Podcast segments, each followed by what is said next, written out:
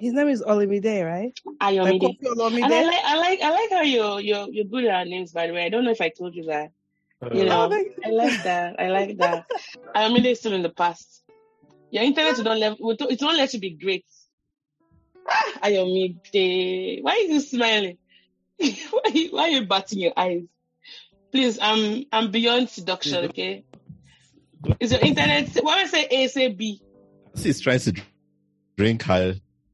Nancy is trying to drink her coffee in peace. Just Wait, wait, hold on. Hold When I on. say A, say B. I When am drinking A, my tea. I am drinking my tea. I, I love your mug, by the way. I should have brought my own mug. I mean, there's- when I say A, say B. to do it. Wait, to do it properly. To do it properly, it's A, B, and then you say C. It's not just Okay. A and B. Okay, A, B. No, one person says A, the other person says B, and then the third person says C. Okay. That's how you can You can calibrate. tell So he's a good psychiatrist, now. Abby. Yeah, he's good now. You can tell a psychiatrist. I mean, like, Ah, what's this picture showing you? Is he a rabbit or Jesus? I mean, you're in for a treat. Let me just let you know, this woman is amazeballs. So, um, Nancy, I don't know if you have any questions for us before we get started. And I mean, I She's thought laughing at your joke, so I suppose that counts for something. I mean, it's here. Trouble. Eh, eh. Guns blazing, yo! Yeah. I You're see. gonna get in trouble for that. I'm gonna pay you back. Um, Nancy, by the way, this is a middle-aged friend of mine who's, you know, always. I don't know how we became friends because we, Oh, we we're have going, we're going in common. ageist, are we? Oh, we're going go there. Where else can I hit you below the belt? Um, so this is my middle-aged friend who lives in a third world country called UK, not Ukraine, not to be confused with Ukraine. Um, his internet sucks, and that's the only thing that sucks about him. He's an Apple lover. Um, Nancy, don't tell me you like Apple too. Is friend. I do. Okay, it's okay. I mean, for Nancy, you, don't tell him. Don't Sorry. tell her. Nancy, for you, I'll make a I'll make a one time exception because I mean you're lovely. That's it. And I know you have more than good things that kind of counter. I mean, there are so many vices. It's kind of hard to find it. Where's the sweet spots to kind of say you want to like somebody like him? But you know, Jesus has paid the price for us. But that's why we're still friends. So this is Ayomide. Ayomide meet Nancy, and I met Nancy through True, Hello. another podcaster. Who, you know, Hello, Nancy. Hello, Olamide. Your, It's your name Ayomide. is, Ayomide. My joy has come. Mm, yeah. yes. Oh, my joy has come. That's Yes. beautiful. Not, Oh, not no. Solanis, unfortunately. Ayomide. I love Yes. it. Olu- it reminds me Olumide of Coffee Kofi God. Olomide. Oh yeah, that's true. Olumide that's, means, that's how I'm God has relating come. it. ah, So, you see, Olumide, means God has come. Go ahead, go ahead. Means my God has come. Mm-hmm. You're also from Nigeria? Sadly, yeah, Not just God, my God has come.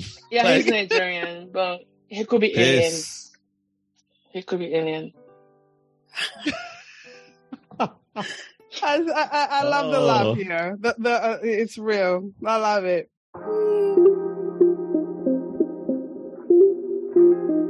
Hi there. Welcome to the More Sibyl Podcast. This is a podcast for Blacks, Asians, and those who love them. I am Mo, and I am your host, ready to spark your curiosity as I take you on this adventurous ride of exploring cultures through the stories of my guests from all over the world. On this show, we get really personal, discussing salient issues that are relevant to our contemporary age and also building community around them. As our guests exercise courage and vulnerability in sharing their life's experiences, we hope that in turn you are inspired by them and that you get the courage needed to set your own stories free. Enjoy the ride and thank you so much for listening.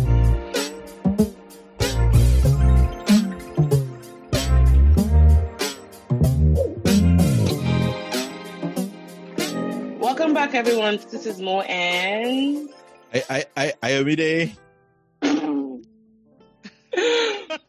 All right, so hmm, guys, today You didn't see that coming, did you? You didn't see that coming, guys. we have prepared for you. You know how we always say that we want to represent a lot of diverse voices on the show and have it more amplified? Today is not different. So let's begin. Um, most of us have a picture in our minds when we hear the word immigrants. For some, it sounds like a dirty word. For others, it signifies someone with a dream, a dreamer. today on the podcast, we have someone who was born and raised in Zambia, Africa. Shout out to all of my Zambian people that have been on the podcast. But she Yeah. later migrated to America and settled in New York, where she has lived for 20 years. She has over 15 years of experience in the financial industry and currently works as a financial center manager. Guys, this is a big deal because I know for a, fa- for a fact that she works with one of these Fortune 500 companies, one of the major financial players in the US, actually across the world. As a dreamer, she has and continues to have a passion for making substantive bonds with audiences and also helping people to inspire them to reach for their dreams. Being an immigrant has been one of her life's most challenging and extraordinary experiences, so much so that it inspired her to start her podcast called Concrete Pastures, an African immigrant story. And guys, if you haven't tuned into that podcast, you're missing a lot. Not because I featured on it, but she has such amazing stories and she's also been very vulnerable. And you guys know how big we are on vulnerability on the podcast, right? So go catch her podcast and I'm going to tell you more about it towards the end of this episode. But still stay with me. There's still plenty more where But also because you featured on it. just because I featured on it. I'm just please stop cutting to my thoughts. Pinocchio.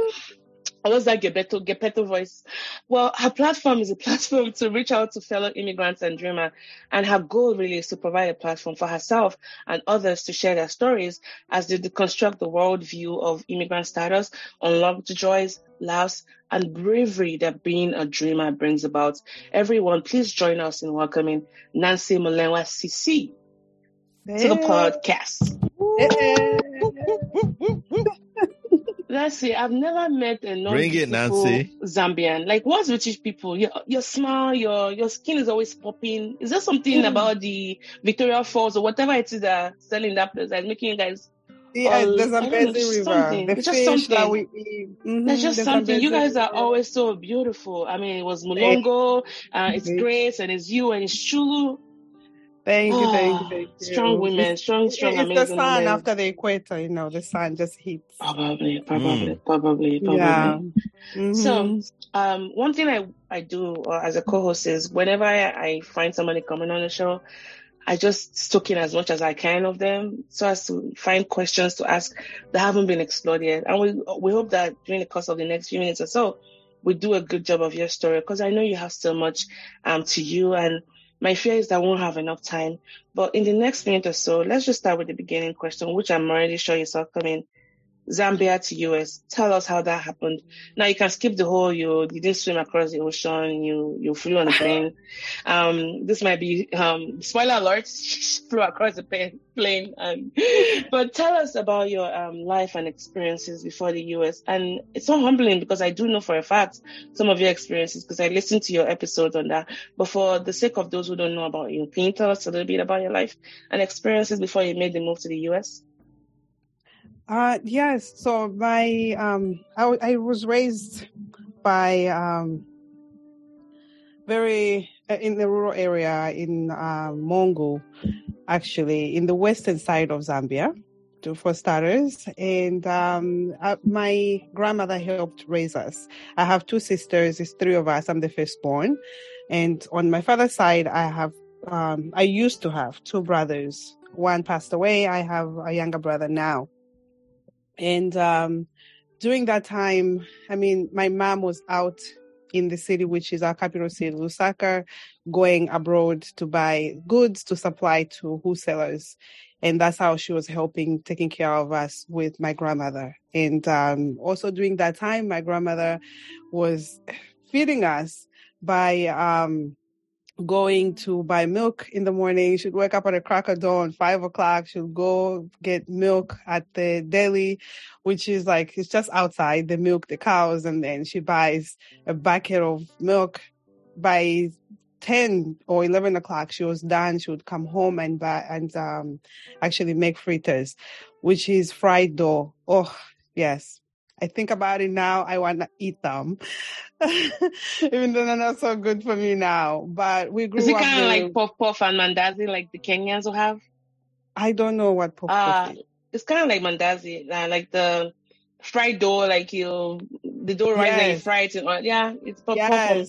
Kenyans will call it Yeah. mandazi, but it's the same concept, you know. Yeah, yeah, yeah. Oh, I think we have we all have the same foods. Stuffed and yes. fluffy. Yes. Yes.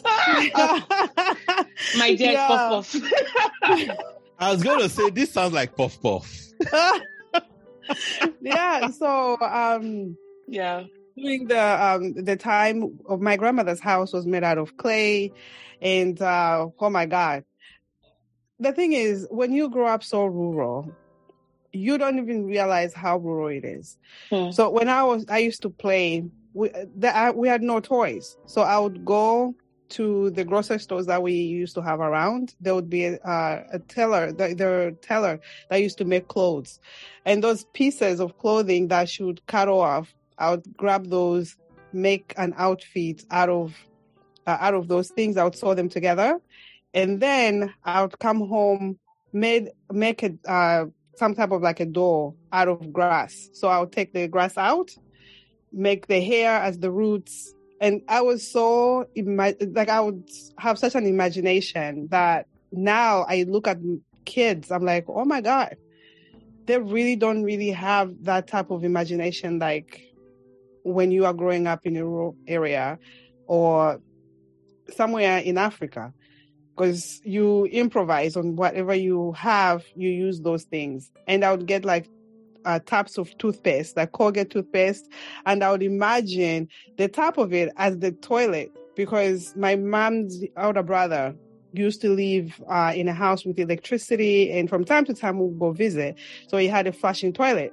Would go, and I would just imagine that. My imagination was wild. I lived in my head completely, Okay. uh, and it was my way of escape for some for for in a way. Was um as when you're young, you don't like a lot of things. I didn't I I didn't like eating dry fish. My grandmother loved. I, I used to think she loved, but I think that's what she could afford because it Mm. was cheaper, and like buying meat. So when meat was around, whew, well behaved. I, today's midday because we'll all be eating in the one in the one plate. I had my uncles, aunties, my sisters, so we would be eating in one plate. So if you miss lunch, that's it. You miss dinner, that's it for you. Eight o'clock was bedtime, and um, from there, my mom made uh, kind of made it. Bought my mom, my grandmother a house. So this house, um, again, I emphasize. I tell a lot of this on my podcast, but I emphasize on this was it was a time where we we saw a change, and it defined the type of person I became. Mm. Mm. Mm. When she bought the house, a little bit after that, I was in sixth grade. My mom took us when it was time for me to go to seventh grade. We came to Lusaka. I didn't experience the city that much, to be honest, right away because my mom, again, traveled a lot. So we were mostly with um, our housekeepers. So my mom decided, you know what?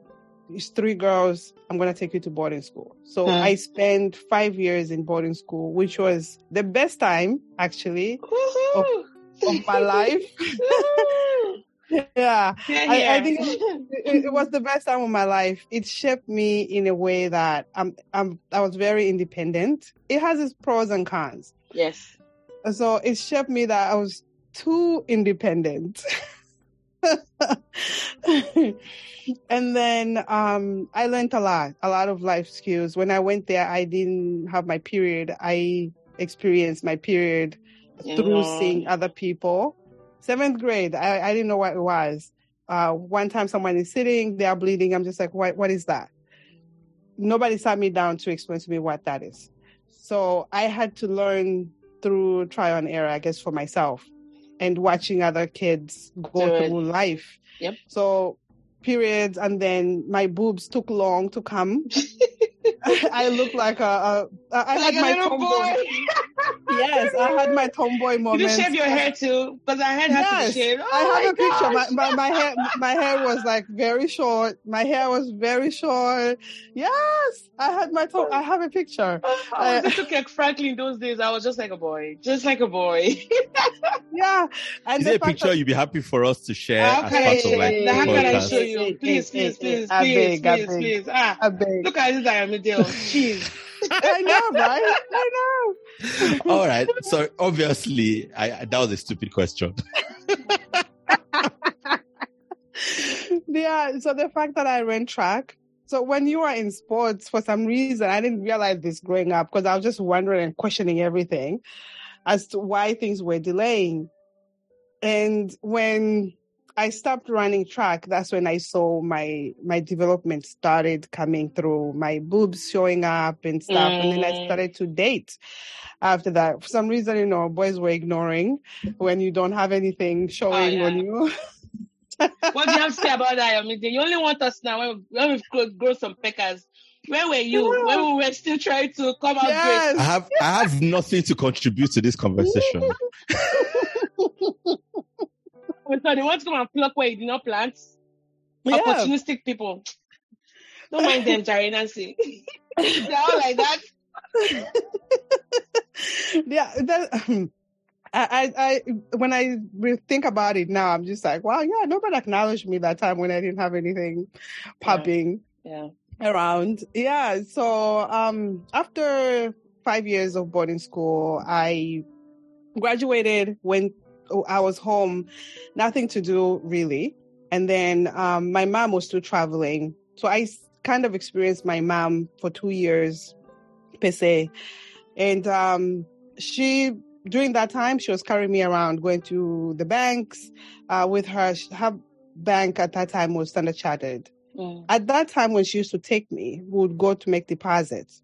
And she would go to the Excel side. I believe that's what they called it. I and that was like private banking would call like the people that have pl- plenty money. Special clients. Mhm. Yeah, special client. yes. So when you when, when we used to sit there, she's my mom was not even that concerned. She'll put me in the forefront. Here, you give the money.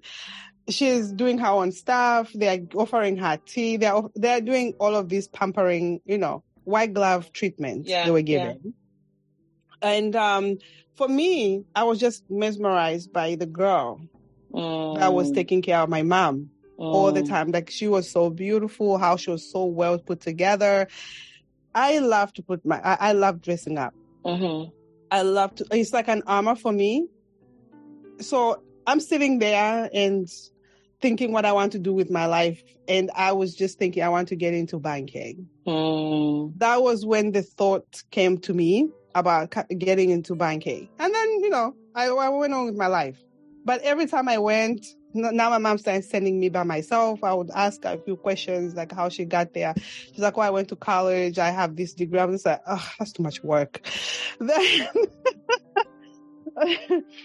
I'm not a, a a good scholar. I, I don't like school like that. I can study. Uh, one thing that boarding school ha- taught me is studying, like having a structure of how you can study.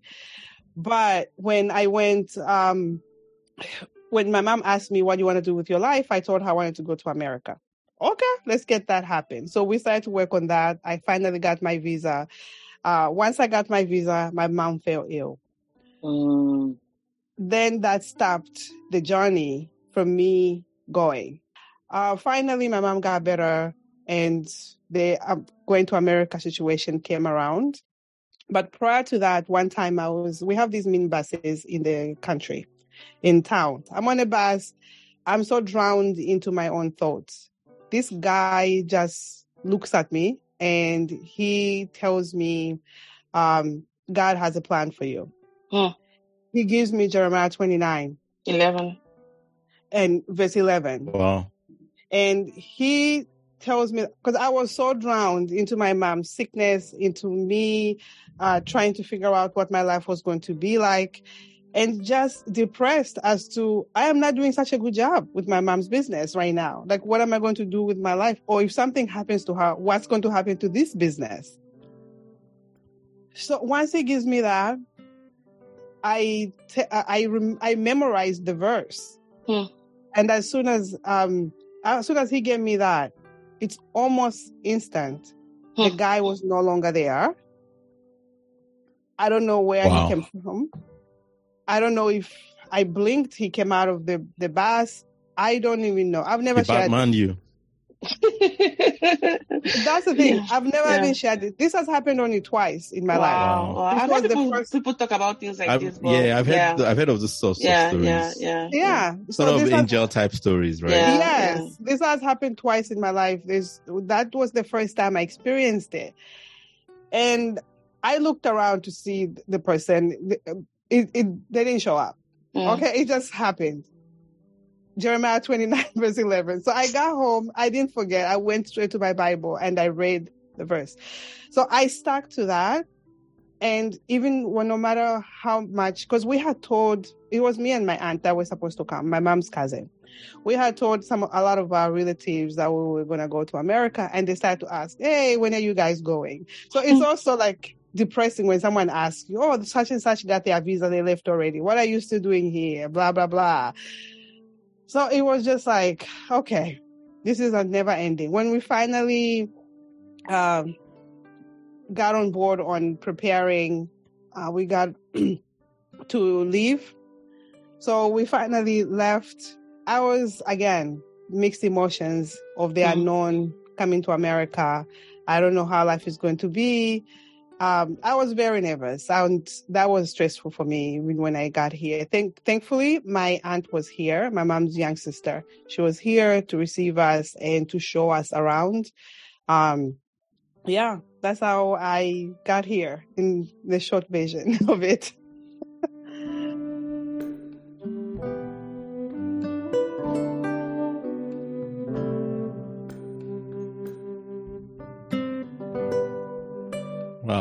Th- Thanks for sharing that. That's that's that's that's an amazing story. Um with with way more twists than Yeah, than we expected. thank you. Um, Yeah, it's I think I think the, the really amazing thing about I, I read a tweet this week, um, which is a very interesting tweet. Um, and it was, you know, there's there's a lot of talk about how Silicon Valley, um, a lot of the talent is actually immigrants. Mm. Oh, the Igbo one. Yeah, and like you know, yeah, and and there was even one that like highlighted a particular ethnic group from Nigeria. Um, but you know, um, the Igbos. But what, what struck me was a different tweet that I saw, but related to that, which was highlighting that actually the act of immigration itself is an act of entrepreneurial, is an entrepreneurial act, Mm. right? Even though it's personal, it's literally like what is ent- being an entrepreneur? It is striking out into something new to build something, you know, that that doesn't exist. Mm. But that's what we're doing with our lives, isn't it? When we Yeah. move countries, we're striking out into somewhere new to build a different kind of life for ourselves. That before we strike out is only in our heads, right? yeah, that's why I call it dreamers. Like It Yeah. it's it- it is dream. It is. It Yeah. is. It, it is very entrepreneurial, and I'd never thought about it that way. Um, and and but I have thought about the fact that there's something about uprooting your life in that sense that it's Mm. like nothing else is scary anymore. Like like wh- what else? Like you've left Mhm. your home country, you've left everyone you know. the greatest adventure. What what does anyone want to scare you with anymore? It's like bring it on. I ain't afraid of no ghosts. I know. It's like, boo, no. You know, and, and your Mhm. story just your story just really um yeah. yeah. exemplifies that. Uh, but speaking of ethnicity, um, you know, I wanted to ask what ethnicity you are because, you know, you, we- we often talk about the fact that Africa is, is not a country, but we often forget that Zambia is not one people either, right? Nigeria is not one people. None of our countries, Oh, want Nigeria is not the only country in Africa. right? Oh, yeah. that- that one is a different- that one is a different when conversation. I meet a Nigerian, I'll, I'll always ask what, what tribe you are, even if I don't know. But when I meet a non-Nigerian, I hardly ask about their tribe. I just ask them, oh yeah, well, because why do we do that? Though? Yeah. Yeah. So we have 73 um, dialects in my country. So what's your ethnicity specifically and your language? So my tribe is Silozi, Lozi. So I Okay. speak Lozi. Uh, even How though do you I'm, spell losing, that? I- I'm losing touch.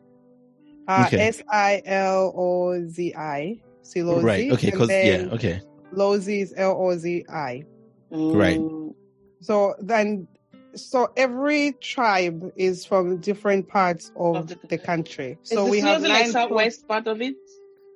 So we mines is from Western Province. Ah, So like all of West, Mongu. yeah. So Mongu. So all of Western mm. Province, we are we speak uh, kind of the same. But right now we kind of blended because of um, we have people from Angola that migrated Mm. during the war. It was Mm, closer. Mongu side was closer. I see. Uh, kind of like we have like French people speaking um, Nigerians close to the border between, you know, Cotonou and ah, nice. Yeah. So we Mhm. have people that speak Portuguese. Um, we we have people that speak Luvale. So it's uh, like a whole lot. And the food also in Mongu becomes diverse because pe- different people from uh, different country. Okay. Thanks. Thanks for sharing that. Um, but you see, this is this is the thing because I'd never heard of Silozi before. Um, but the more the more we we ask about these things, the more we get to know, isn't it? And and Yep. and, and now I know Silozi, and if I see someone else who's Silozi, I can be like, ooh, you know, Yeah. I've I've met one Silozi person, and and I'm beginning to. That's now it's no longer your first time anymore, is it? No, yeah. Um, Just like, you know, my my Nigerian people, once I had someone, the first Nigerian on the podcast, I was like, yes. and now I've had how many? I Three. can't even count. Yeah, yeah, yeah. Mhm. So n- now that you've you've you've um now that you've moved right and you've done this this entrepreneurial act, um, what would you say that you you know? And obviously you, you've shared a few things, but what would you say has surprised you the most? Um, one about yourself, but also about the US and especially New York. And then third question, which I'm happy to ask again if you don't remember it. What would you say you you see differently about Zambia? Because one of the things I think happens when you when you leave your country is you see it differently. You know, as sort of like an outsider, and when you, because you're also in a different environment, it's it's you know I feel like there's a sense in which you see something differently when you've stepped out of it a little bit right when you it's like there's some things i don't know about you but like there's some things you don't know about your family until you go to your other friends houses and you're like wait you mean everyone doesn't make rice like this Do you know what i mean. Yeah. um, so i think in the same way when you leave a country when you leave your country and go to another country um, there's there's things about your country that i think you appreciate more. Um, there's other things that you sort of um, feel differently about but i'm particularly interested in the things that you appreciate more that maybe you took for granted. So i think i'm asking a lot of questions at once. So let's start with what would you say has surprised you the most about yourself and about the us and then we'll get to the second half later Okay. Um, so what has surprised me the most is the ability that I've been able to change uh, myself as as I grow through life. I've been able to change through those uh, to make changes. It's almost like a chameleon being able to change myself as if uh, whatever comes against me or comes towards me or however life hits me I'm able to change and mold myself into that situation and how I'm able to handle myself. I've toughened up. Um, toughening up also was from uh, being in boarding school. My independence level was higher, but now I've kind of uh, gone down because when you are too independent, you kind of scare people out away and I had this mentality of doing things all by myself, all by myself. A sense of community is important. I've grown to uh, change into having uh, a community.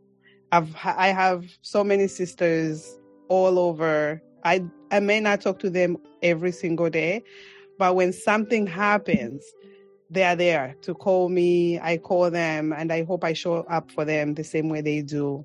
Um, but that has surprised me on how I've been able to grow. Like no matter what I go through, because being an immigrant, you go through so much havoc. It's not all good. We may post a nice picture of me just, you know, looking good that day. A lot of the times, I honestly just love to have no wig on and just have my hair on and just be in my pajamas all day those are the days that I'm probably going through something that I'm I have to take care of. Um, I'm a single mother now. It's a whole different change.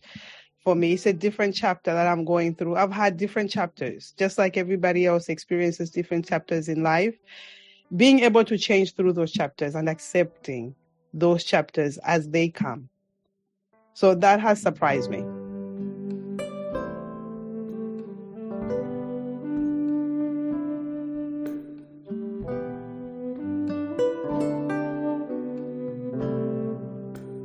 And then when it comes to New York, whew, I love New York. Okay. So was that your, you've only lived in New York, correct?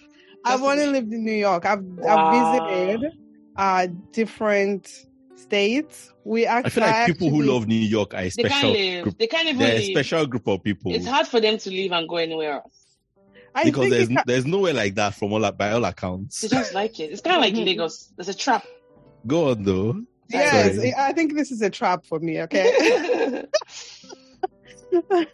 it's a trap because I I I've tried to think of uh I we I almost moved out of New York, but I'm so used to the fast pace of life that even one time the few times I've been back home, I've told myself I'm like, oh my god, how can I come and retire and be in this space when I've been living in such a fast pace? In New York, you go to a restaurant because I've been to other states, guys. It's not the same, okay? no. I, I go to a restaurant. So you are approached at the door. You you you sit down. Your waiter is with you the whole time in a lot of restaurants. What would you like to order? All right, you order right away. Huh? We went to Mont- uh, to Ontario. It's right here, Canada. Two hours. We were just there, like sitting, looking at each other. Uh, they bring you bread and you didn't leave. no, the thing is, there were not too many choices, and we were so tired. We're like, okay, we'll just wait. The level of attention and the service that they give, you get so used to all of that. People get very spoiled. So I'm, I'll admit, I'm spoiled to the New York life, and also, New York has its own, so many opportunities. Uh, I'm sure we can find all of these opportunities other states. Not like New York, though. Not like New York. There's no Yes. place like New York. there's no place like New York. It, it gives such a vibe that is like so vibrant. It's, I can't even explain it. You have to see it for yourself and experience it for yourself. Yeah, and there is the is the heterogeneity of the people, different pockets. I, I Oh go my into a subway. I'm always big on culture, like trying to do like this, Yeah. you know, genetic profile. Like, where's this person from? I've seen people that have just confused me. Blue eyes, um, black looking people. I'm like, where? I want to just stop them. Where are you from again? Tell me your, you know, genetic blu- blueprints. You go to Times Square at 3 a.m. in the morning. Don't ask me why I'm up at 3 a.m. in the morning. Oh It's no, like don't, night. don't be ashamed. Yeah. It doesn't. It doesn't sleep. The city never Yeah. sleeps. People are still My- walking on the my street. You can mom- still buy food on the corner. Here in Oklahoma, at nine o'clock, restaurants are closed. You get at oh, eight thirty, no. they won't serve you. And we don't Th- have a that- lot of that's the variety. part. So Yes. you see, that's the part Yes, that where we are very spoiled. Yes, yes. And uh, my mom came to visit 2005. First, because her, her, she was at her peak during that time, so her business was doing phenomenal. So she just came to visit. She's like, "Okay, listen, this is something to check off." So it was just something to check off her box. I've been to the United States. Okay. So she came, and in that, you know, to come and see her daughter in a long way. I took her around. We went to Times Square. And um, I remember we were there at one o'clock in the morning, two o'clock in the morning. For her, because of the time difference, it didn't affect her that much. yeah. So we were there, and she was just like, "People don't sleep." I'm like, "Yes, this is the city that never sleeps." Sleeps, And then yep. the subway, the trains, how quickly they move, how Efficient. people is so, is so congested. Like she's like, "How do you remember where to go?" Even though you have a map, I got lost so many times. Okay? Yeah, yeah. So yeah. many times. And Google the- Maps in New York works differently from my Google Maps in Oklahoma. Because it Yeah. shows you all the colors of the the way the train is. I'm Mhm. like, my, are we still in the same US? Yes, we have the green line, we have the orange, we have Yes, yes. the yellow. We, we have all of these lines. And the maps you- are so interactive. It feels like I'm Yeah. in the future and Oklahoma is still stuck in the past. Same country. Yeah, it's uh, it's the biggest um, metro that we have. Yeah, I think yeah. in the states. Um, Mm. I mean, it, it's it's great living in New York. It's very expensive. That's the only downfall. Um, everything is expensive. Bane of all And- cities. yes, yes. trade off. and yes, it's, it's it is a trade off for sure. Yeah, Rent is yeah. expensive, food is, is expensive, and now that we're going through through what we're going through, yeah, inflation, forget it. Um, everything has skyrocketed. I hope we get raises for our paychecks, Yeah. but yeah, a So girl can only for it, right? You know, you think because they keep killing us at the gas, and then I guess even for your kids, you know, because I know I'm going to explore that in a bit. They get to they get to be exposed to different worldviews like, by virtue of the people they interact with and their neighbors at school and other social settings. Different So- cultures. Yes, yes. So everything ends up paying up for itself. Not everybody can afford to move to New York. I have visited lots of times and I grew up in a big city in Nigeria, Lagos. And to me, going back to New York is almost like going back home. And I think Oklahoma and Texas has spoiled me. I love big garages. I love to have a big yard and a, you know, open space and my neighbors, you know, social distance with my neighbors. New York feels like you can actually pass the cup to your neighbor next door through the window. And I'm like, oh, this is like a like living. Uh, maybe someday, maybe when I retire, No, I can have a condo like in that. Manhattan. Yeah. well, You know what? Because Mhm. you touch on a good point. Because of how I was raised, humble beginning, Yeah. and for me, this is like making up of all, all my those city times. Yeah. The extremes. all, yeah. all, yeah. all of it. Mm. So it's like on a, on the extreme level of it. yes, yes, yes, yes.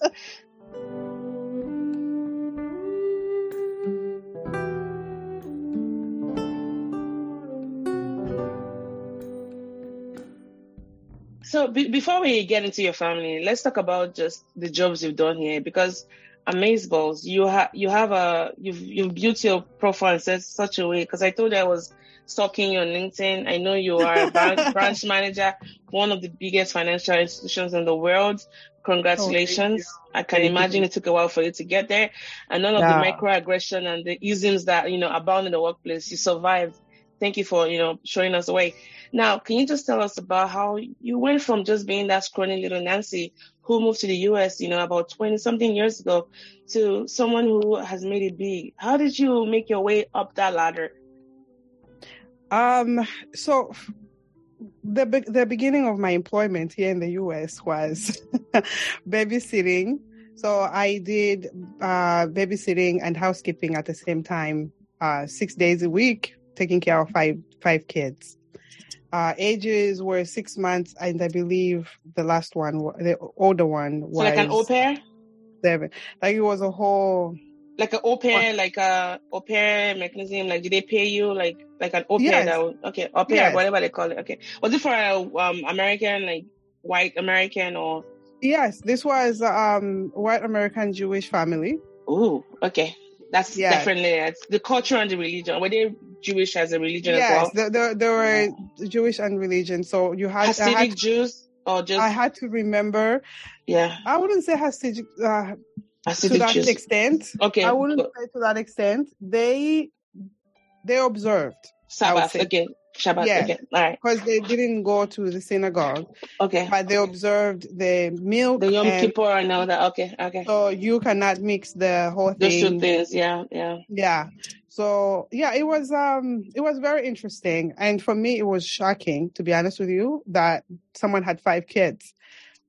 I came from my grandmother. My grandmother had eight children. And that alone I was just like, okay, that's the norm for Africa. But here in the US, from what I was taught even in school, it was like two kids is the max. And it was shocking to me to see that she had five kids. And even they were even in talks to the to having a sixth one because hey, they have money and they could afford it. Their their house was um they they lived in a mansion, like to say the least. I can't even describe it in in Oh, I can then- imagine. Yeah. yeah.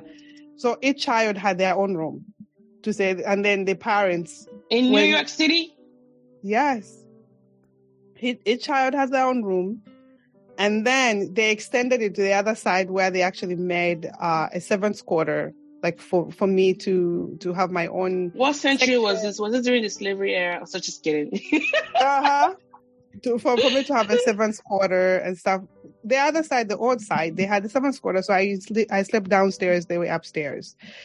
Um, so it was a lot of shock. So I did that for six months. I traveled with them. My first travel was to Puerto Rico, which was I was questioning so many questions because I didn't know Puerto Rico was part of, you know, the U.S. Yes, territory yeah. Uh, being that I was uh, on a visa, I didn't know if they would let me through when I came back. So I ended up going with them. And where we went to stay, they um, there were rumors that um, Whitney and Bobby stayed there. It was a Mm. very fancy hotel. Um, I had think I had the best tuna uh, sandwich in my life. They are so fresh and the the best. Um, yeah. For so from that, I was, and then uh, the next trip we had was in Florida, which was uh, Miami South. Everything was, you know, money, um, money, money, everything. But that experience, it was so bad for me in a lot of ways. Eh, But it taught me also a lot to appreciate where I am today because I really needed to go through that. I guess God does certain things that at the time I'm just like, why am I going through this? And this is not the America that I was promised to have. Mm-hmm. Because when people were talking about babysitting and housekeeping, they make it so simple for people that it's just like you are dusting off. You know how like when they are doing the advert to dusting off? No, you're scrubbing floors. For five You kids, and the youngest being six months. Yes. Dang. You're scrubbing floors, you're cleaning toilets, you're making Making Mm. beds, diapers. Yeah, you're dusting and changing diapers Nah. and bathing. Tutoring reading. too. Dropping them from school. Nah, Yeah, nah. yeah. So you're doing all of these things. So it's not an easy job like people describe it. Yeah. Uh, Did they pay you be- for each of the kids? Like times them? no, it was three fifty for six days. I went on Monday morning. I came back home for a few hours uh, on Sunday. I would get home since it was five. So Long I- it was in Long Ah. Island. I would get home maybe around 10, 11 o'clock in the morning. So I only went home to be honest with you, so I can just eat my own food first of all, and just a break from the screaming of the kids, playing with the kids, everything else. I needed to go home to to be with my my aunt for just with my familiar, you know, environment at that time.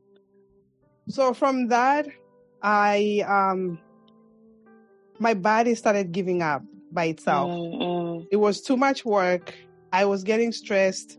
I didn't share anything that I was going through. My boss was not the nicest person. Um, she would, she was going through her own thing. Mm. It's too many kids. You're managing kids, you're managing a marriage, and you also want to manage yourself. And then there's also a new person in your house. So all of those things she was managing, and all of her stress was coming off to me. And I did not deserve it. And I didn't share that with anybody uh, in our house. So I kept everything to myself. Uh, during that six months, I got very sick, very, very sick. I suffer from tonsillitis from time to time. Mm, Oh, mm. I was home for a week. I told my boss I'm sick. She asked me, "You need to find somebody to cover you." That that time, my aunt happened. One of my aunts, because I have two. One of my aunts happened not to be working. I think she was on holiday. Her, her her boss was on holiday, so she was home. So she went to cover me. My boss did the same thing that she was doing to me, to her. To your aunt. So my aunt then found out what was truly happening in the house. It's like, okay, why haven't you? So when she was coming, this was so funny. More, all of, all of you, this was so funny. So I, I've, it's a week after. So she's coming on Sunday. Mm-hmm. I opened the door downstairs because I already know what time she's coming. So I opened the door. She's coming downstairs. Uh, she's coming upstairs. Why didn't you tell me your, your boss was so evil? Wow. Why? So why is she yelling all of the time? I'm like, Wow. And let me imagine you were just do- maybe the money you were even saving was actually helping the family, and you didn't want that to affect, you know, the flow of things. You just took it upon yourself. Let me just sacrifice this, even though I'm not comfortable here, like like a like a good African child, right? So the thing is, when I came, my dad had passed away in 1998. Mm, so I mm. had a younger brother. hear, He yeah. was four years old. Thank you. I Mm. think he was four years old when I left. So I took upon that responsibility for me to take care of him. And at the Mm, time, I also black had my other younger brother, Mm, Yep. black tax. mm, So I also had my other younger brother. So I was taking care of them because it, it started from back home. Even when my mom used to give me um, money, which she used to, I would buy clothes for my little brother. Instead of me using the money, I would give it to my little brothers. So that responsibility, I was like, you know what? I'll just push through. Let me get some experience. Plus, also, I didn't want to feel like I failed myself. I chose to come here. I need to make sure that I can make it through. Like, what Mm, am I going to do if I go home? When I finally went back to work after I I got sick, I went and told my boss, I'm like, I got together with myself. I'm like, you know what? I cannot do this to myself. I'm sure I can find another job that's less stressful than this. mm. I told her I I'm gonna uh, I'm going to be leaving in two weeks. At that time, they had planned a trip to go to Miami. So during that time, we go. Uh, she tells me when I tell her, she's like, "Oh no, listen, we um, I, I need you to come with me to Miami, but I I don't know how I can take care of these kids." I'm like, "Okay." Uh, I committed to going with you, so we're gonna go. The day comes to go to Miami. And then I remind her again because there was nothing written. I remind her again and I told her, Oh, uh, remember when we come back from Miami and we were going for exactly two weeks. When we come back from Miami, I, I- I'm quitting. That's it. I'm not coming back. This lady changes her mind or she plays, uh, like the amnesia moment, which I hate when people do that. And I felt like I was being taken advantage of. Yes. The thing is, I, I can't deal with people who all of a sudden have amnesia. When I told you, Selective amnesia. yes, like selective amnesia. when it's you- time to when it's time to do their Commit. bits. Yeah. Oh, did you say Yes. that? it, it, it pisses me off. So she tells me, Oh no, you never told me you were leaving in two weeks. You have to give me a month or two weeks again from now. I'm like, you cannot, like, I was so angry. And the fact that is, we are, the respect where I came from is so big. I couldn't talk back to her. So I'm just bawling my eyes out. She took my passport because we had to use ID at the airport. So that was my only ID. So she had taken my, she took my passport. In the UK, that would be modern slavery. That's Yeah, what that would yeah, clarify yeah, as. Yeah. she told me at home, let me not even forget. She tells me, she's like, if you don't give me two weeks, I'm not going to pay you. I already But I worked. already- I already. Just, Yeah. I already gave Wow. you two. Um, I told her, I'm like, listen, again, when we go home, this is the last time I'm, I'm working for you. I'm very unhappy. I'm very stressed. I'm tired. I cannot take care of your five kids for you. She tells me I'm not going to pay you. Then it, it she hit my core and I told her slavery ended a long time ago. She, she was just like gasping. She's like, triggered.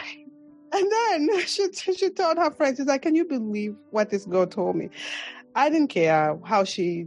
I, I I didn't care at all. At that point, I didn't care. She could have called whoever, the marshals, whatever. Wh- I didn't care. Pay me my money. I worked for it. It's not for free. I love your Mhm. kids, but I'm not going to take care of them for free. We get home. She holds my passport. She gives it to her husband and her husband goes and sits in the car. Me and her are going back and forth about my passport. Or she says, I'm going to call immigration. I'm like, I didn't come here without a visa. I came here legally. If you want to call immigration, you do, you go ahead and do that. I finally decided to go outside to go talk to her husband. I ask him, please, can you give me my passport? He just hands over my passport. I was so angry at myself. I'm like, why was I battling this? Yeah. So I ended up giving her the two weeks anyway. Don't blame me. I had to do it. I had to live in the right way for the kids. So I got the, um, I left. I gave my two weeks. She apologized during that two weeks to me on how she was treating me the whole time. Also, in a way, she was trying to kind of uh, win me over to stay. But I was already, I had made up my mind already. Once you've showed yourself to me, I give a few chances, but I gave away too many chances uh, for me to forgive her and stay. I forgive her, but I'm going to stay very far from you. But again, like anything, you get tired of it. And my goal at the at the core of me, I really wanted to get into banking. I wanted to do something other than just being that was not my life to be a babysitter. For some people, they just make it as their life. For me, it was mm. not for me. I was a temporary bus stop on the way to where you were heading. Yes. So with that, um, I quit my job. I stayed home for two weeks, and then something kept telling me about uh, going to Bloomingdale's. Every time I passed by 59th Street, I was it was telling me you gotta go, you gotta go. I took a train, went to the human resources again with this resume situation. so I got there. I, I asked them like, uh, "Do you guys have any openings?" Oh, she's like, "Yes, we do have openings. Um, uh, we actually have an opening upstairs. You go talk to the manager upstairs." Guys, I ran. Okay, ran upstairs. They asked me, uh, "Do you have a resume?" I'm like, "I forgot it." I, I, had to improvise. So I was like, I forgot my um my resume. He's like, okay, what can you do? I'm like, I have experience with um cash uh, cash and uh, handling the, you know, the cashiers, customer service, of course. So like, okay. Well, they asked me a few more questions. They interviewed me. They, I guess my personality came through. So they had me on the spot. Mm-hmm.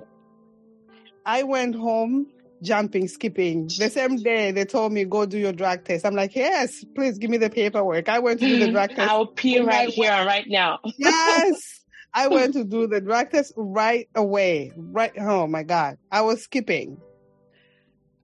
I quit McDonald's. I give them my two weeks. This time I had to do it the right, the, the written way. So this way nobody is telling me things. So I give them my Lesson two weeks. Once bitten, twice shy. yes.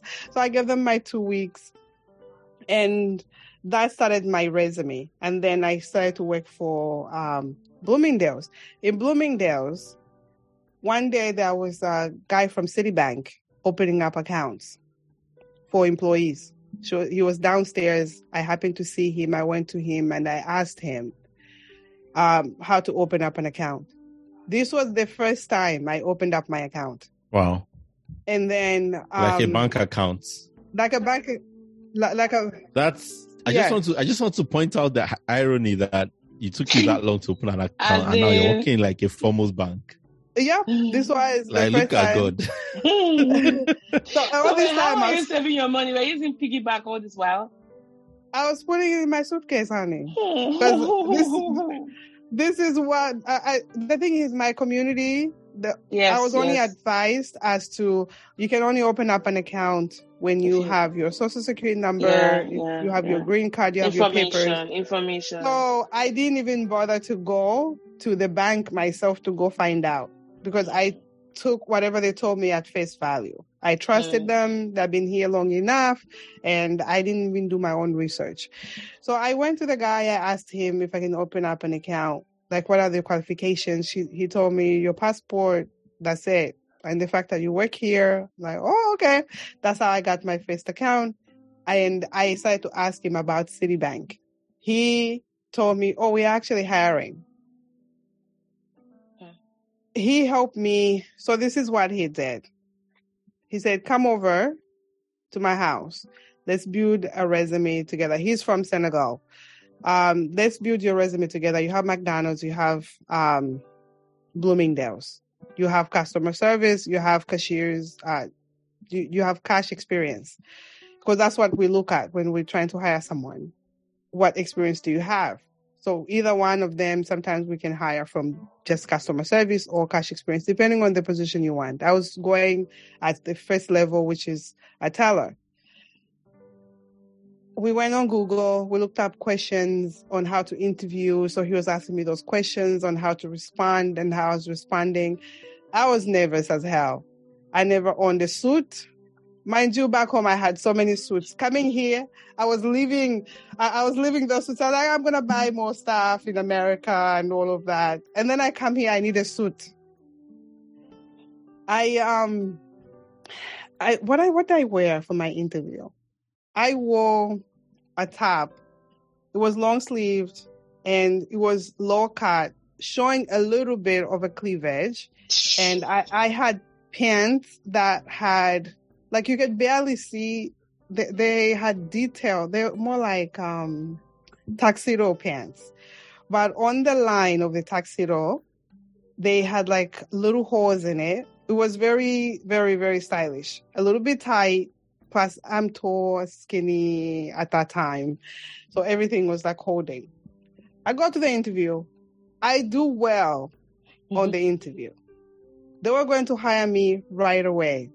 So this is this point I'm sharing. It matters how you show up. So First he first impression. So I do well. They love my personality. They love everything except how I was dressed. And the then cleavage were showing. Mm. the cleavage was not even showing that much because I've seen a But lot. for that setting, yeah, but that setting, yeah, maybe. but, yeah. but that setting, and I was interviewing. I didn't even realize I interviewed with the regional manager who manages all the Mm. the banks in that area, and the manager of that location.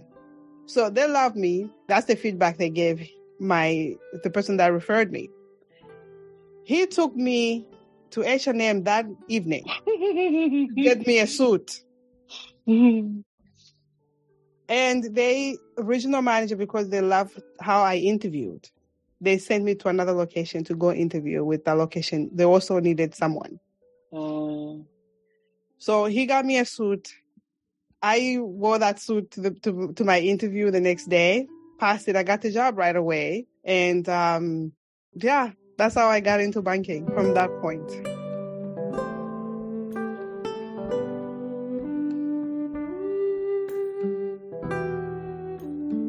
So my first You have like the craziest experiences. honestly.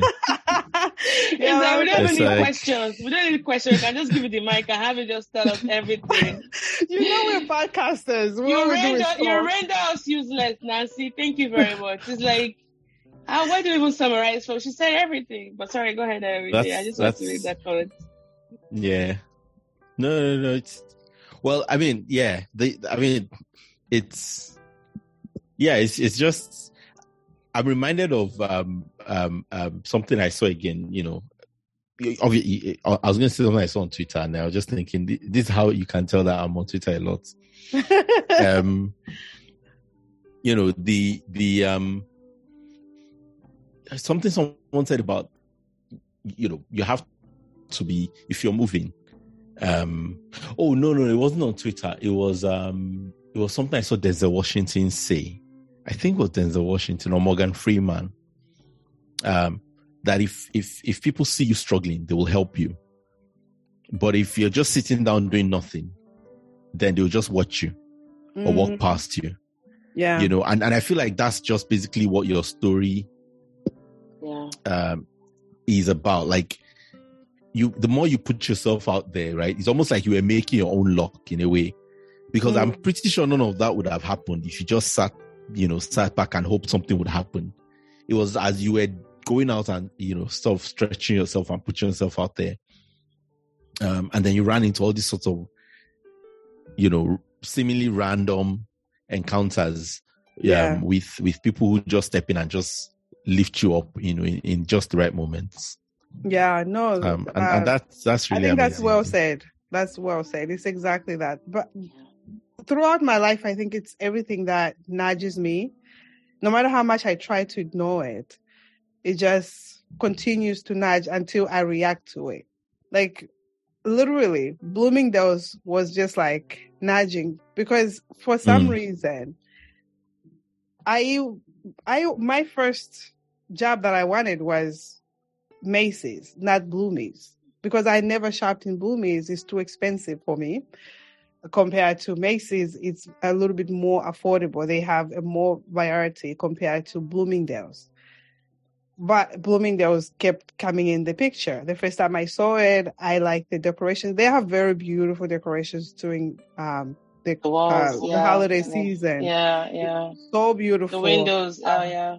Same thing with Macy's. Macy's, but yeah. Fifth- was and so- Saks, Saks Fifth Avenue too, yeah. Yes, the whole Fifth Avenue is just so attractive. It- It's beautiful in New York during the holidays. Very beautiful. People travel from all over, and then you can go skate Yes. at um, Bryant Park. Yes. Oh my gosh. I have done that. Center. I have done that. Been there, done that. yeah, I know, right? Check back. So- I'd like to take us back okay. Um, to something, you know, I asked earlier, um, which is, and, and literally, I'm, I am taking, well, I'm taking you back because I want to ask you about Zambia. Okay. Um, and, you know, it's the question I, I raised earlier because I'm really curious to hear your thoughts on that. Um, so, one, do you think you'll be going back? Um, and if so, um, what would what would that be that would that would take you back? Um, but two, what do you see differently about Zambia? Um, and about you know your part of Zambia, you know where you grew up, your upbringing, and all of that that you have a new appreciation for that you didn't have until you left. You know, so obviously, I'm sure there's some things you appreciated while you were there. I'm not. That's what I'm asking about. I'm asking about the things that you had to walk away to appreciate. um so what would make me go back home? So you guys know already that I have a podcast.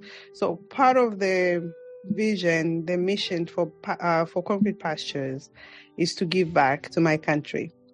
Growing up rural, you get to see a lot of poverty and you get to see so many kids um like my primary school where I went to where I started my first grade kids didn't have school bags didn't have mm. books didn't have uniforms didn't have they they, they lacked in some in a lot of areas. So mm. what will make me go back is giving back to my country to those kids that have no schools during rainy season. They don't have a roof so they have to wait till the rain season is over i'll be able to give back i love Mm. my country like i told you it's Mm. a little bit on the slower pace than I've, I've gotten accustomed to if when i retire my dream is to live in south africa cape town Mm, mm. that's my dream. I want I want to continue to visit Zambia, which is my home country, and I want to contribute to the growth and I want to contribute to the growth on how I want my kids to see the country. Mm. And my contribution to it is through the mission of Concrete Pastures to be able to inspire others, to be able to uh, inspire little kids to give back, give them books, give them uh, school bags, uniforms, um, give to hospitals even. So that will make me go home. And then, um, how do I see Zambia now? I haven't been home in since 2016, and I was only there for like a week because my mom was very sick. I spent a lot of my days in the hospital with my mom. There's a lot of growth in Zambia in a great way. We have a lot of malls. I was very surprised to see a lot of malls. When I left the Oh. country, we only had one mall, which was Manda Hill. It's Oh, called Manda oh. Hill. And now they have so many malls. And for me, I was just like, wow, people have so much money to have all of these malls. Because when I went to to one of them, to a few of them, they were empty. Hmm. So my sisters that are on the ground, they tell me people have money. It's always been like that in Zambia. people do have money and there's people who don't have money. Have money, yeah. The gap is so high so Sometimes it's so wide between those two things. Yes, so the the gap is so high uh, in between. But now they're saying that there's a middle class. So erosion. I'll, I'll, erosion. Where's that middle class? It's like you just but nobody ever finds it. Sorry, that's like a joke I shouldn't make on the podcast. I mean, I, I would love to see that, like the the middle class. So people are making money, but also there's a lot of development from outsiders that have come to develop the country. Uh, but I would love to to hear our own people in my country saying that we are benefiting from the outsiders coming here and developing our country. I would love to hear that, but I don't know if they they are. Hmm. So in terms of development, I can't really speak too much on it. I appreciate what I appreciate about my country is I didn't appreciate the tourism aspect of it. So when I mm. went in 2012, I took my soon to be ex husband to meet my family. We, I was a tourist, literally. We went to the Victoria Falls. We went to um, so many areas that I'd never uh, gone because I took it for granted when we went to see animals, like for the first time we went to national park, yeah. inside the national park. Bef- before, before I left the country, it was going and watching the animals behind, you know, the gated thing uh, at the zoo, the same way like we do here. So I got to appreciate my country in that way, and they're, they're just a simple life of everything is slower, but I can only I can only deal with it for like a so, month. Uh, yeah. yeah. like a month. Um, um, I mean, 10 years from now, probably I'll change my mind and say, I need a slower pace. Maybe I'll go to my country and stay there. So I don't know what God has in store for me. But for now, yeah. me and God have been talking, yeah. SA and Stay Cape Town. Yeah. We are good. And I'll visit my country. but isn't it amazing that we have that luxury, right? Kind of like that proverbial mm. monkey to swing from one continent to another and knowing that we can always still find our home anywhere we go right? Yeah. That fluidity. Yeah. Yeah. Because yeah. uh, I'm not so like, I'm not one of those people. I guess because again, boarding school, I, I bring it back to boarding school. Girl, independence. I can live on a tree. I can live anywhere. I should stop saying tree because I'll just keep giving more ammunition to those people that think Africans live on a tree. I mean, I can live anywhere. I can abase and abound when needed. I, I, easily adapt. So Girl, we're like twin sisters. Like, my goodness. Yeah. yeah. So for me, really, like, Africa is my home.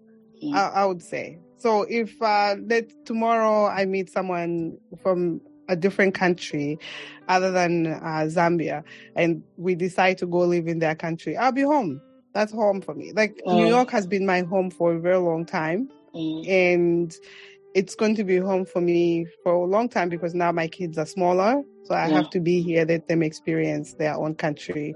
Yeah. Um, and then when I retire, uh, hopefully soon, I can, you know, yeah, live in that space of going to another country. My my home country is always going to be home. Amen, sister. Amen. Um, I'm kind of winding down, but I think this is a very critical point in the podcast where we explore another side of you. Oh. And so, let me say this way.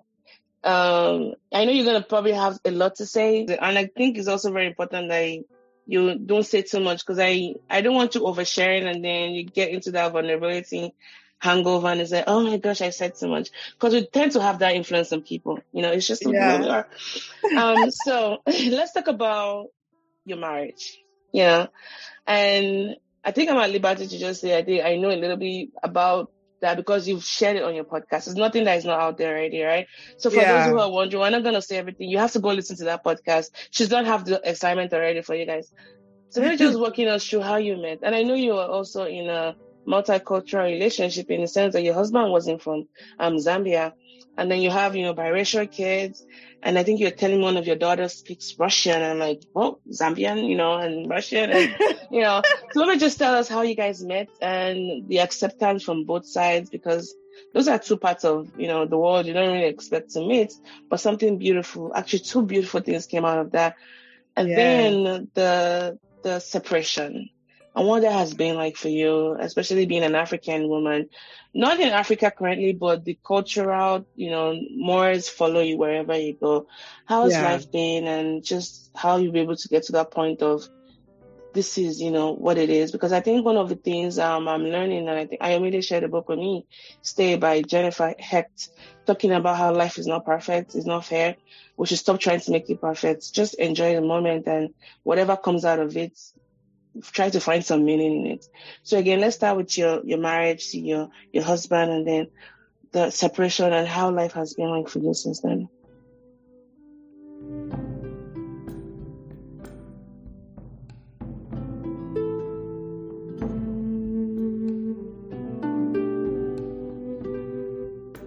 Um, so we met pretty young.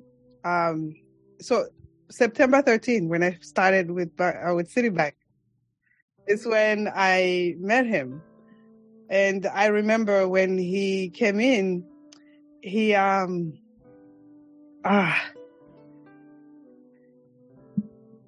Take your time, take your time, take your time. ooh, I didn't know Do you, do you want to do you want to talk about it? You, we don't have to talk about it if you don't want to. Do you want No, we can skip? talk about it because it's something that I've shared. Um, Okay. so when I first saw him was he had forgotten his green card. And um during that time, oh my Boys goodness. with boys. oh, I mean, why is your agenda just like that. What would you guys do without us? I know, right? Who runs the Goodness, I world, didn't know this Charles? would catch me. You know when you think you're like you're done with something and then it just like catches I you off know, guard? I know. This I is the moment right here. Oh, Yeah. Sending you hugs. It's all right. Just take your time. Hugs, Oh. hugs, hugs. I receive it, sis. I receive it. Ah, yeah. So when when you get when we first started at Citi, they um they asked for all your paperwork. Uh, I produced everything. He came in late.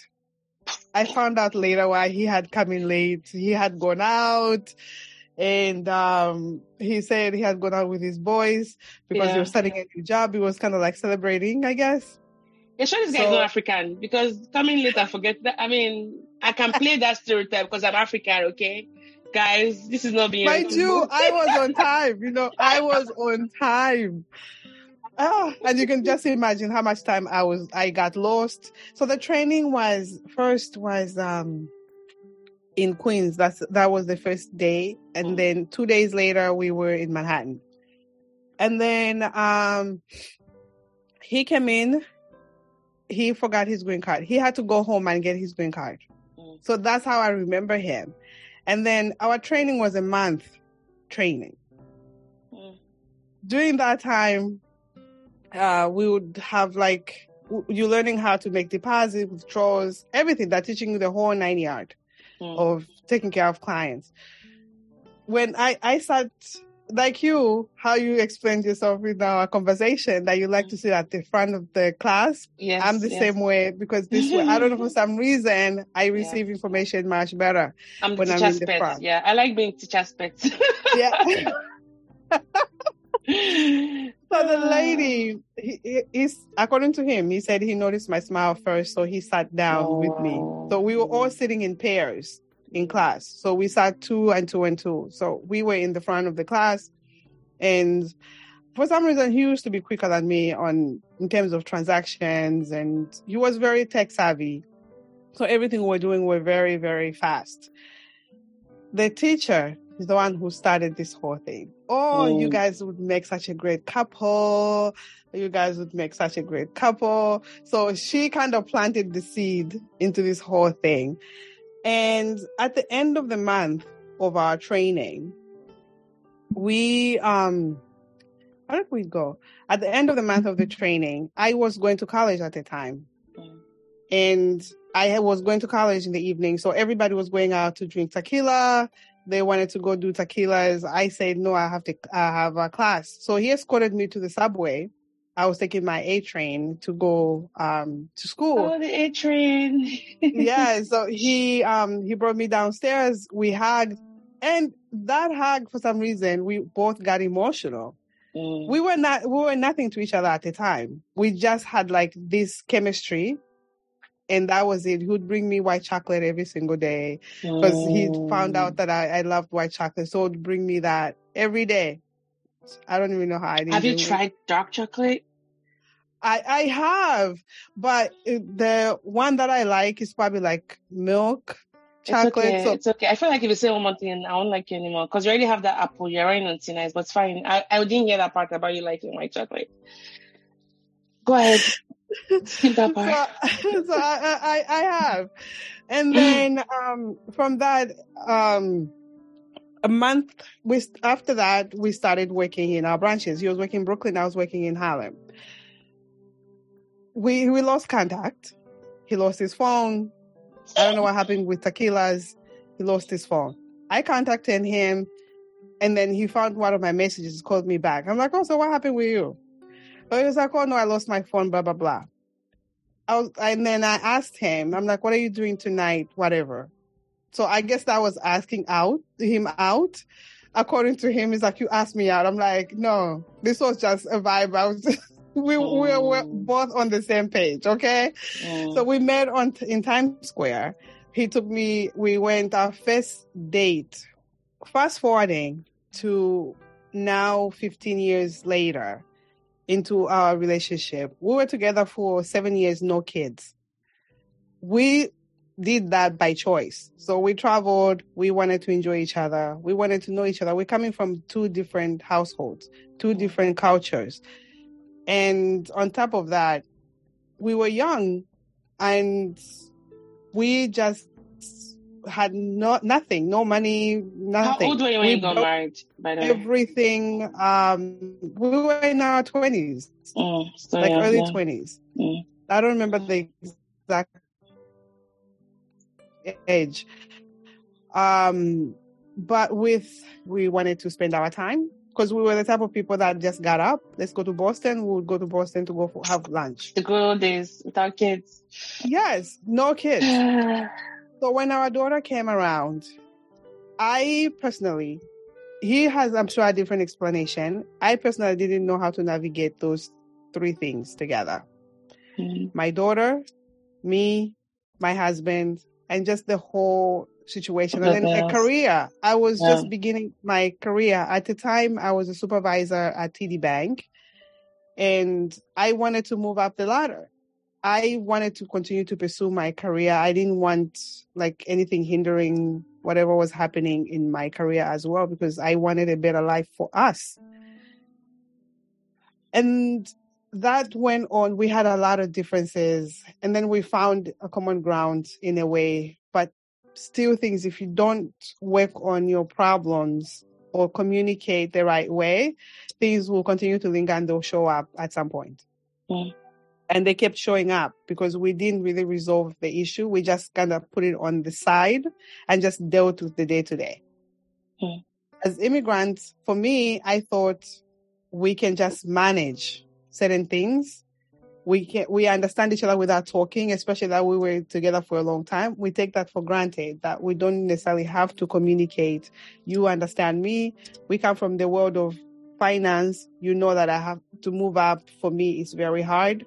So I need to work this much harder to go to As a certain- female immigrant. as a female, yeah. as a black woman. Yes. I have to mention that yes. um, because there's certain things like if someone has an accent that's African Mm. compared to someone who is Spanish Blue eyes. Yeah. Mm. or someone with blue eyes or someone Not the from night Europe. workers. Not the night workers from from Game Yes. of Thrones. But some someone who's from Europe is considered sexy and attractive and it, it's acceptable. For me, it's just like oh, she cannot communicate the right way. She cannot do this. But it's my accent, and on top of that, I have my own insecurity of my lisp. I had to teach myself in so many ways on how to pronounce certain words, uh, how to teach myself. People can't even notice now that I do have You sound cute, by the lisp.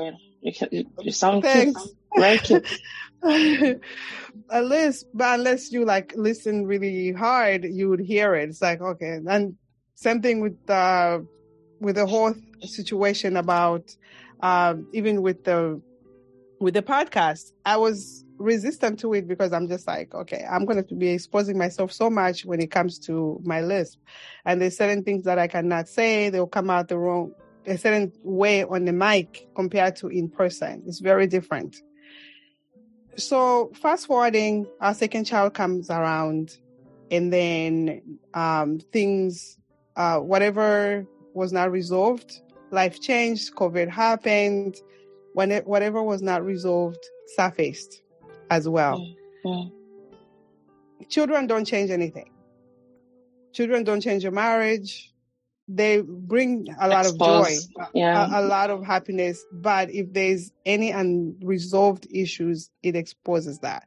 yeah. And COVID for us did expose that because we stayed home, we're quarantining. So our demons, whatever demons that we did not take care of, came out. And they came out so bad that we just had to, to dissolve our relationship completely all of us are losers in this situation. My kids, especially, it was a very painful moment. I had to find a way to heal from it.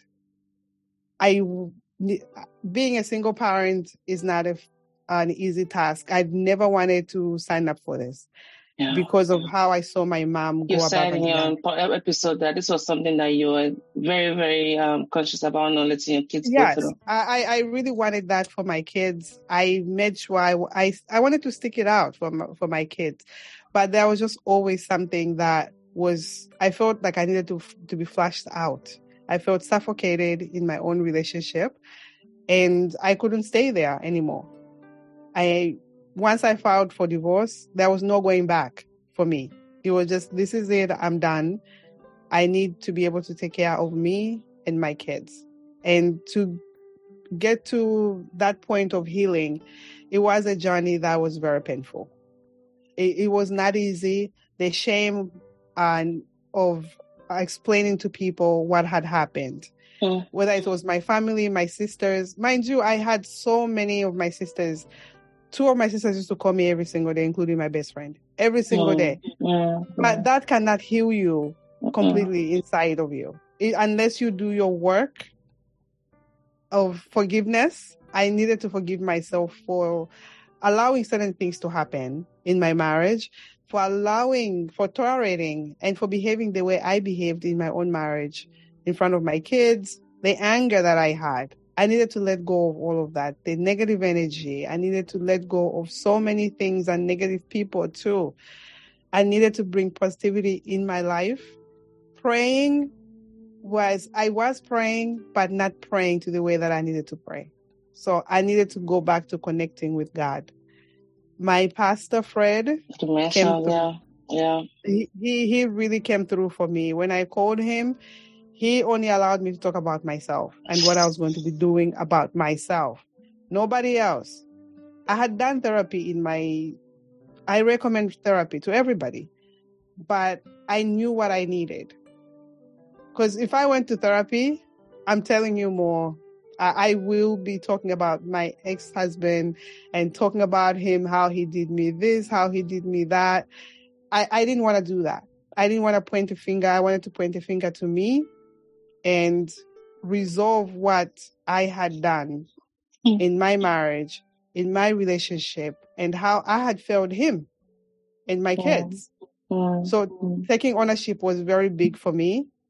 And then um just the culture itself of um I had to unlearn whatever is acceptable of our culture. It, it's fine. I was okay to make my own rules. I had to accept what was happening now because aside from dealing with the separation, I have all all other things that I was dealing with fi- financially still. Like I lost my savings.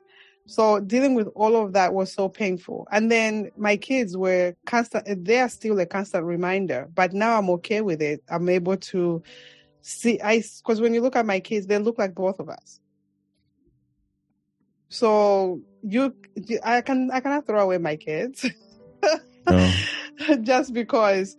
So I cannot hurt, I, I cannot really apply hatred on my ex-husband without applying hatred on our kids.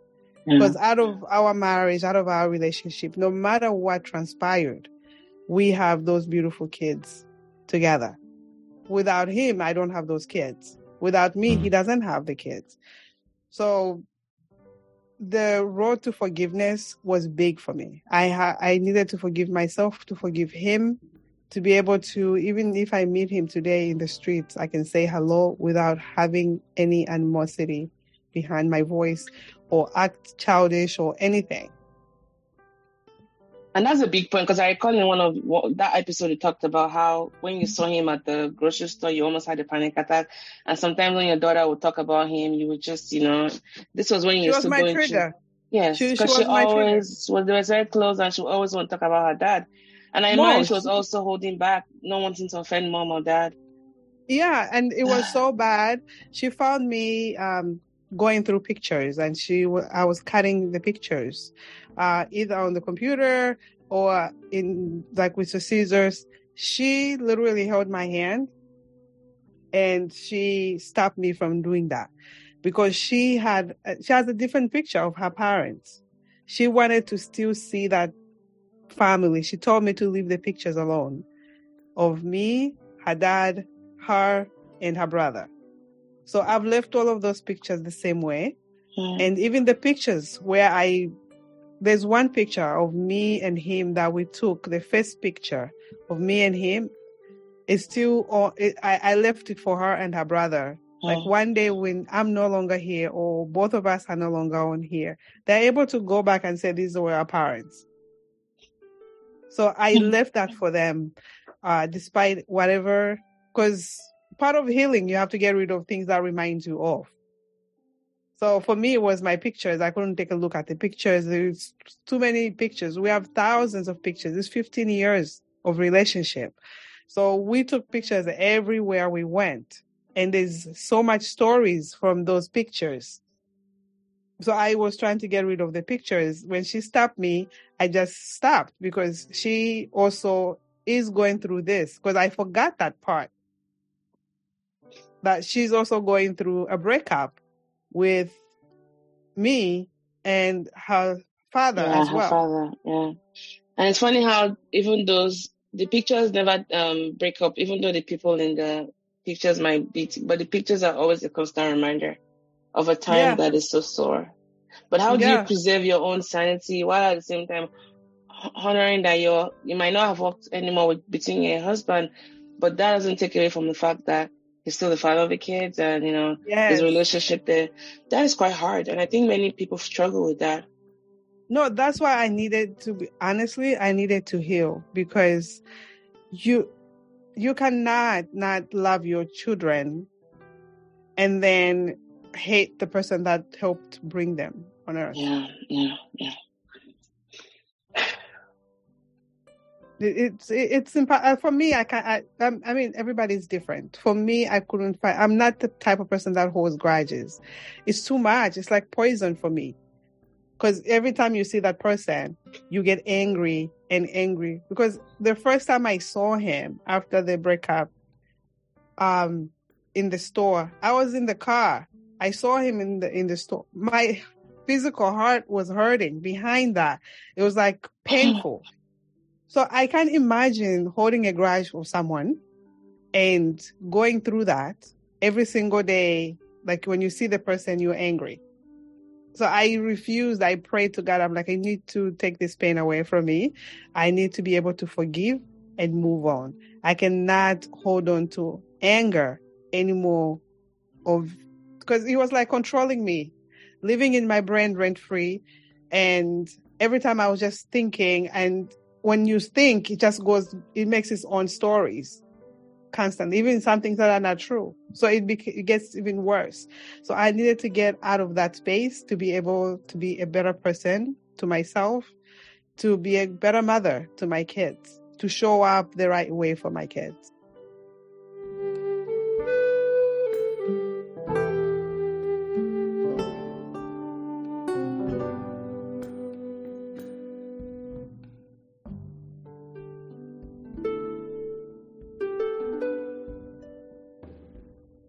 Just, I just wanted to say, um, you know, there's something really amazing about what you said. Um, you know, about, um, and I love the word you used, um, taking ownership.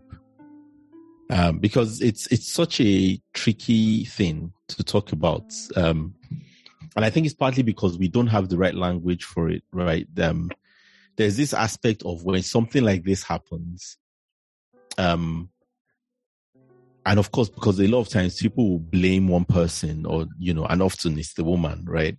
Yeah. Um, that a lot of the blame goes to. Um, and and that's sort of you know, um, and of course, it's even worse when it's things you know that are like, you know, when it's like traumatizing issues Mm. as well, where someone is a victim. Um, but then there's that power in taking ownership, right? Of of the actually, this is my story Mhm. um, and and and actually I get to think about how I'm going to interpret it and how I'm going to understand it and, Yeah. and the meaning um, that it has. Um, that I have agency in that, and and that's actually where sort of freedom comes from. But I think it's hard because, especially um, in talking about it with people, because it's very easy to talk about it in a way that sounds like blame. Mm. yeah. And especially because people are often blaming, in fact.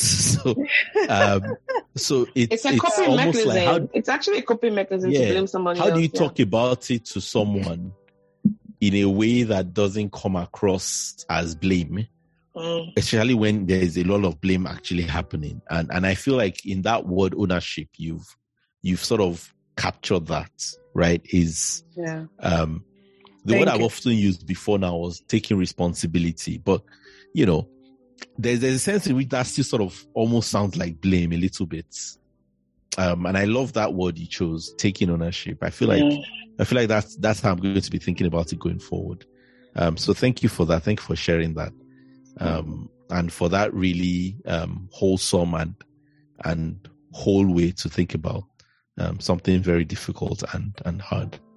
Yeah, and I, and I think it also shows the place of therapy. I always tease Ayomide that um, we should always take a chug of drink every time he advocates for therapy. But I actually did his job for him today, showing how amazing you are. And, and I think therapy also helped you give words to what you felt and understanding that it took two to make that marriage.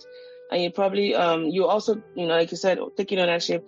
But I think the most humbling thing was when you said, I also have to consider what I did to him. You know, we don't really think about that in the context because some, somebody's hurt might be bigger in, that it did to us, but there's also maybe a part we played in, you know, that situation that we tend to overlook because if your hurt is bigger, then mine is should be negligible, but it's still also taking ownership. And I think all the responses you've given to the questions we've asked so far has just been amazing, Nancy. And I, and I really want to thank you for your, your openness, your vulnerability, and just your beauty even shining through. I know when we did your podcast, I had um, make this um, allegro, which I'm gonna say. I, sorry, I had made this um, allusion to the fact that your podcast is titled "Concrete Pastures," but you mean you remind me of that rose growing in the midst of thorns, that tiny little weed that busts through, on, you know, on a on a pavement, a pavement in New York that is so hard, hard and hot, but there's that um grass just growing through the cracks. You know, you've flourished out of so many things you've gone through, and I think it's a testament of just your resilience and also the beauty in you. And so, thank you for walking us through the beginning of your life and up until the very moment. And I know that whatever life throws at you, you're more than capable to um of enough of just you know overcoming it. But I really want to thank you. Now, before you go, real quick, where can people find you, and is there any cause you'd like to highlight today?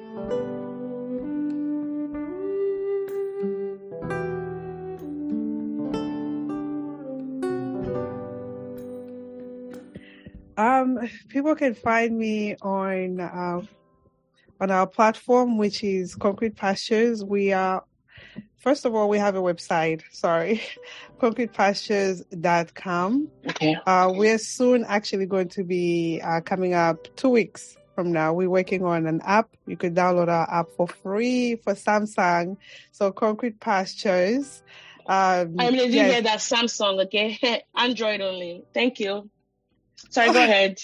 For now, all of my Apple people, don't worry. Coming soon. Coming Don't soon. ruin that moment for me. Hey, it's love for everybody. So you get to catch up on all of the episodes. You get to see uh, the videos on YouTube. So we're making it easy. I understand our audience, our diaspora people are super busy. So you get to download the app. You don't have to go on Spotify, Apple. Everything is connected to our app.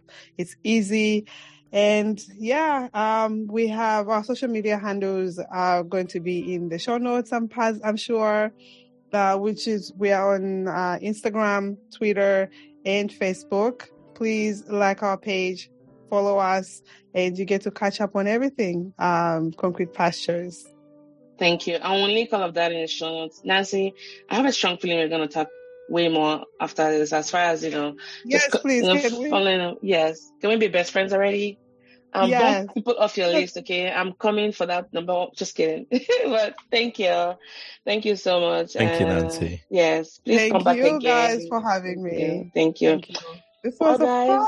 Yay. Blah, this was a very rich episode, guys, as you can see. Uh, don't forget to share with your friends and let us know those DMs and text messages and comments and um, WhatsApp messages to send about episodes that really connected with you. Really go a long way in helping us, you know, calibrate our, our guests and bringing in, you know, fresh and exciting and also life-giving topics and all that to you. In any event, this has been another episode with Mo and I, I, I, I, Ayomide. That's him trying to buffer like his internet. Ah, I'm there, please be. Even if your internet is not stable, be stable, please. Okay, please. Thank you. Well, guys, catch you guys on another episode of the More Sibyl Podcast. Bye for now. Bye. All right, Nancy. We'll let you know when the episode comes out.